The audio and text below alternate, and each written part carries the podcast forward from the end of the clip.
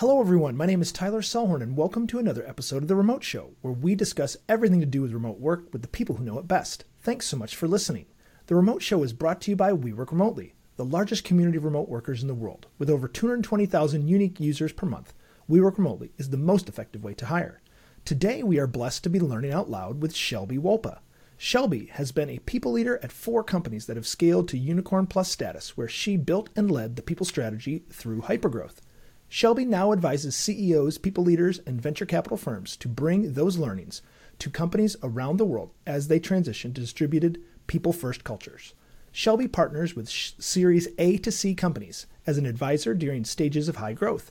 She specializes in helping companies build a strong people operations foundation, create top-notch employee experiences, avoid expensive mistakes, and plan for the future. Shelby, thank you so much for being with us today. I'm so curious to hear what you, you know, say to those C E Os and people leaders and, and venture capital firms that are looking to learn from you too, of, of your experiences of helping teams grow through hypergrowth. So tell us, what have you learned? Hi, Tyler. Thanks Hi. for having me. You're welcome. Oh my goodness. I've learned so much. And I think that's, you know, why I wanted to start this consulting business in the first place, was that as an operator for all those years, made I made so many mistakes. I had to learn so much. There was a steep learning curve for every new people program or new challenge we were trying to take on as a people team. And my mission now is to help as many companies as I can to move more quickly, learn from my mistakes, and, you know, skip a bunch of steps to build build things right the first time. Really great. Okay, so tell us, what are some of those steps that you've given us the shortcut on? You know, you, we, we'd love to learn from from those things that you've you've picked up along the way. Yeah, so as you shared in my bio, I've really honed in on this inflection point that companies get to when they're around fifty to one hundred fifty employees. So that's typically, you know, Series A and Series B companies that. What's gotten them to fifty to one hundred employees is not what's going to get them to the next stage. And what starts to unravel are your systems, your processes, your programs that all need to be leveled up and matured. But often, you know, those early startup employees, they may not have seen that stage of growth before. So it's a big unknown world. What gives me a lot of fulfillment and where I bring a lot of value to my clients is laying out the vision, laying out the roadmap of what's to come, anticipating what's going to break, and, you know, aligning with the team on a plan to, you know, hopefully avoid those mistakes. Again, like moving quickly, bringing in the right tools for their size and stage and their culture, and building great employee programs. Okay, so give us the compare and contrast. You know, we're, let's imagine you're talking to a global remote first company that's like, you know, in that like like forty to fifty employee count, and and they're, you know, you know, getting some of the the product things kind of nailed down, but, you know, they, they really haven't paid attention to the the people programs that they need for for the next stage of growth. Give us that that compare and contrast of things that maybe was fine before and now has to get updated real fast, or else things are going to break in, in in ways that we don't want for our companies.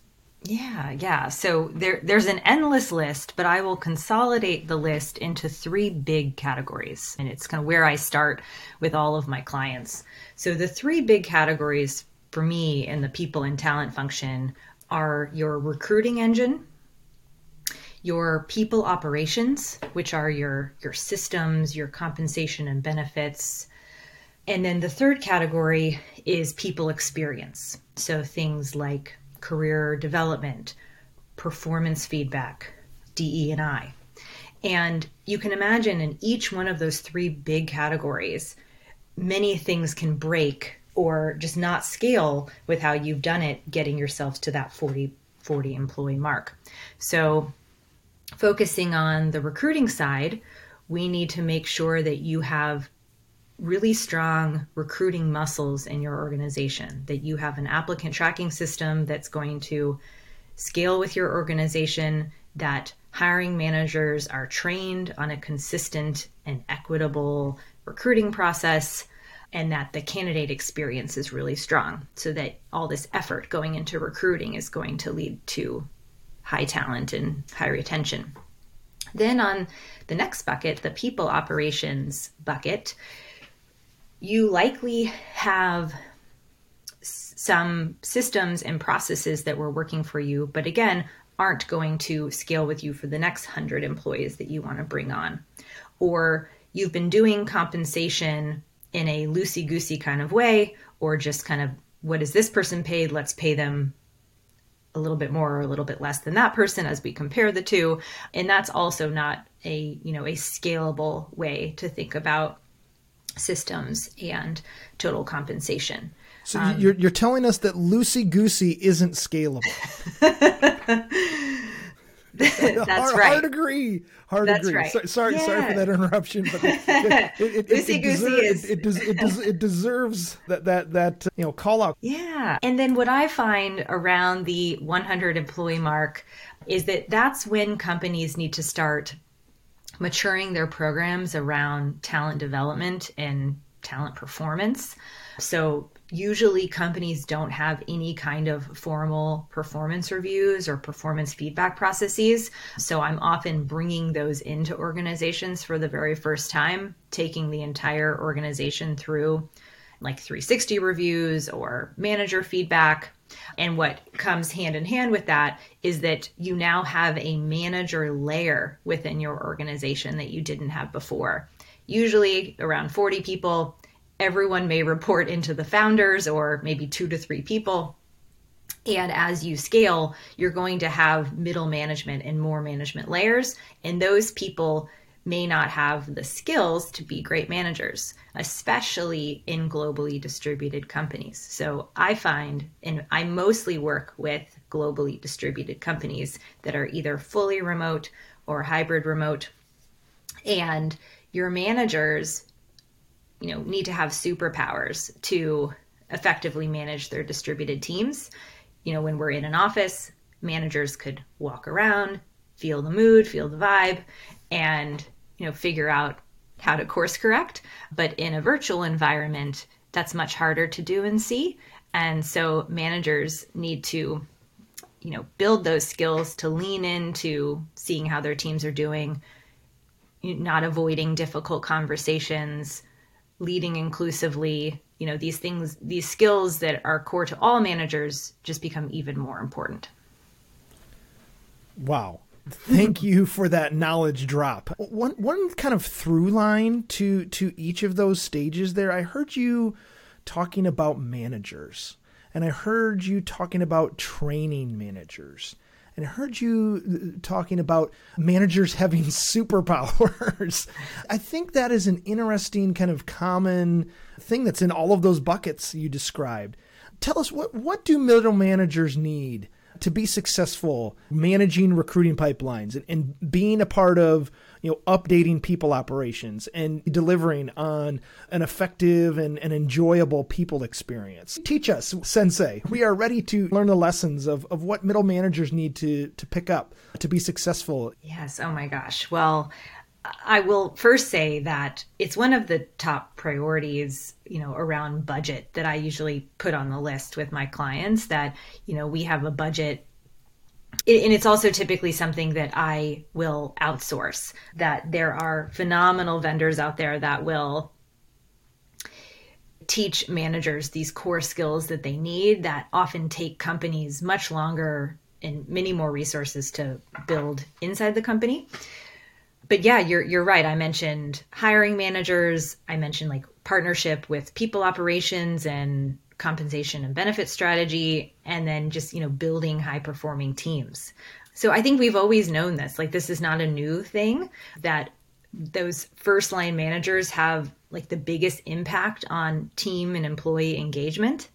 The pandemic and, you know, companies moving to remote has just exacerbated the role of the manager. So for me, you know, when companies are looking at their budget for the year, even in these, you know, tougher economic times, I firmly believe that budget should be reallocated if there hasn't historically been a budget for manager development and manager coaching, that those dollars would be much better spent in that area. Okay. I- I'm hearing you say not just it's important, right? I'm hearing you say it's important to the level that you need to be putting it into the budget. And I think that's such an interesting kind of disconnect between some, you know, you know, people that we've we've talked to before, and that you are advising companies around. I mean, maybe this was implicit from other folks that we've talked to, but you're making it explicit. You're saying out loud, "Hey, what are you doing with your money? Right? Are you are you doing the things that are necessary for people to be successful?" I'm hearing us back up to, like, have we taught managers how to do this well? Right? And I think that's an interesting, you know, just theme of, of, you know, management generally right now, is I'm hearing people thinking, okay, we want to become more efficient. We want to be, you know, have a stronger team culture. We want to have, you know, shorter hiring cycles with, with, with higher performing individuals, right? But what are the systems that create those outcomes? And, and I think one of those things is actually investing time and energy into, like, learning how to do that. Not just saying, hey, let's do it, but also saying, what are the what are the components of that to, to become the best we can be? You you said there's there's vendors. I'm not asking you to, to name drop for us, but when you're looking to evaluate, you know, good learning and development stuff, uh, materials for for managers, what do you look for? What what is what is it that you seek from from those vendors to say this is these are the components of of a, of a good uh, you know, distributed leader management course? Mm-hmm, absolutely. Well, and I do also want to just state some more facts that, and this was pre-pandemic and post-pandemic, that first-line managers have historically been the least engaged population in an organization. So for years, I've run engagement surveys and broken down the data between individual contributors, managers, and leadership, and managers would always be in the red. You know, the reason for that is they're on the front lines dealing with employees and their needs and worries and complaints, but they don't really have the autonomy and the power to change, to make changes. And so they're just stuck in the middle, and it can be a challenging place to be. So giving them tools, giving them resources, you know, just kind of taking a, I will answer your question, I promise, but just taking a step back to kind of the role of the people team with managers is we try to remove all friction from their lives. So we, I worked really hard on creating manager guidebooks, manager is procedures that were all self-service to them. So if they were curious, you know, how How do compensation changes work at this company? How do I promote someone? What learning and development budgets do I have? Like, we tried to be really explicit about all the programs and all the tools they had in their toolkit, so that as they were, you know, receiving problems from their employees or wanting to work on development plans or coaching, they knew they knew what tools they had available. So I think that's really important, is people teams being really clear in documenting what, like, all the resources that managers have available to them. But back to your question about manager development and manager training, what do I look for? Is now, you know, the, the old model was that you would pay a lot of money to fly people to a city for two days to do an intensive workshop. And that would be fun and that would be great, but very expensive. And then there was no follow through, no, like, program plan to put those skills to use or track, track before, during, and after improvement.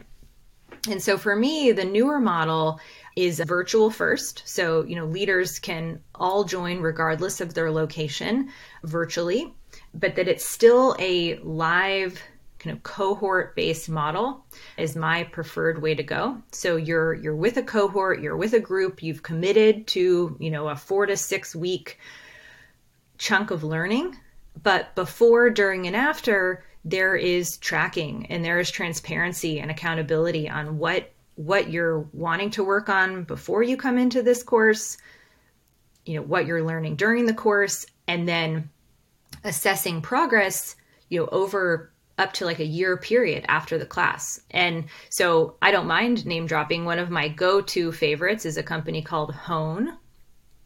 And this is their model. They do virtual cohort-based learning. They have various programs from like Manager one oh one, two oh one, three oh one.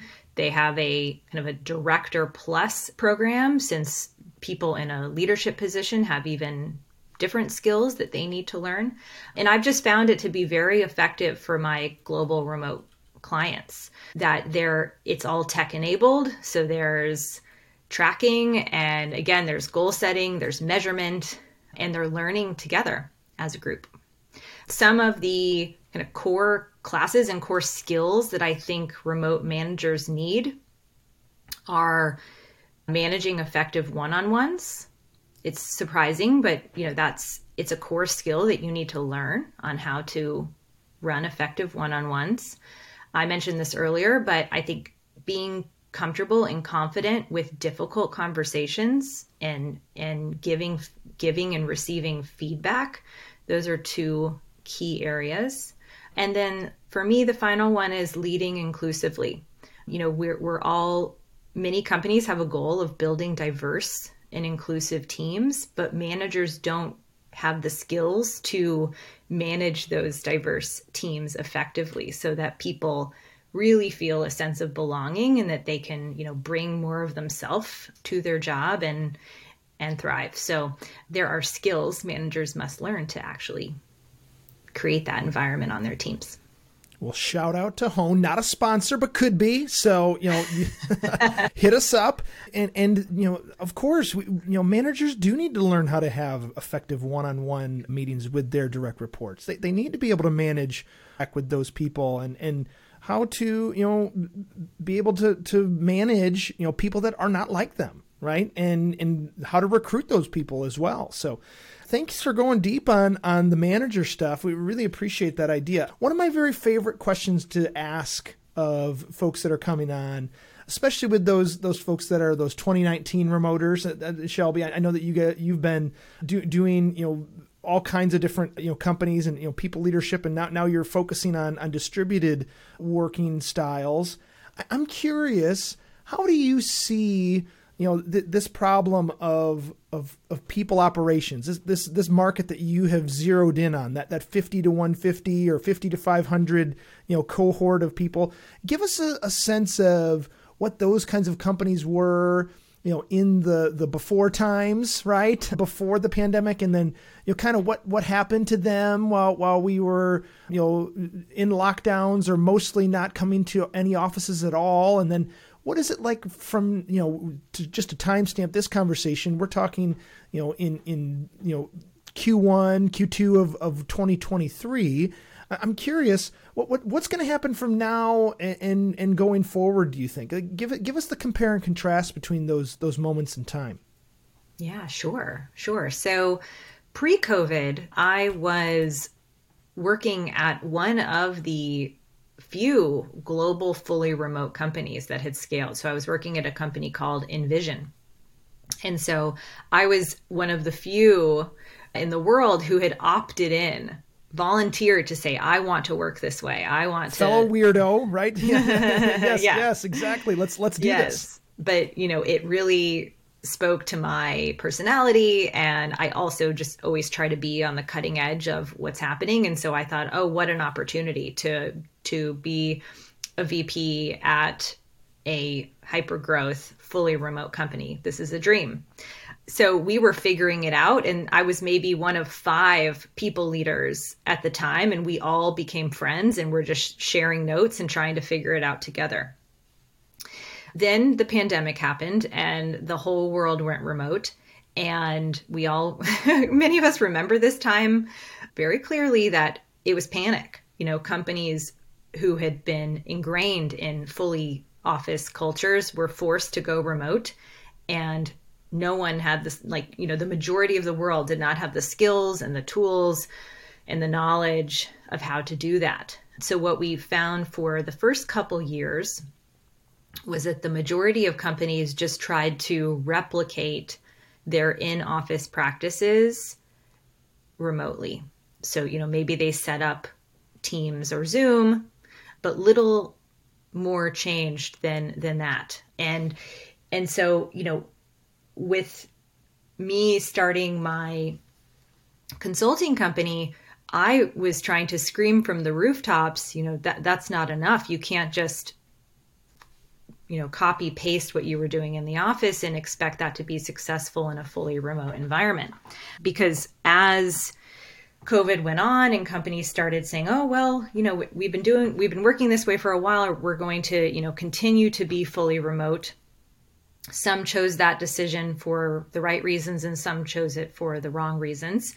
And I tried to work with as many companies that were going at it for the right reasons, that said, that understood that to be successful long-term as virtual first companies, that you had to completely reimagine your, your ways of working, your tool stack that you use to be effective, the trainings that you give your employees and the resources, you know, redesigning your compensation strategy, your benefits and perks. You know, it's a, for me, it was like a full overhaul of your, your strategy.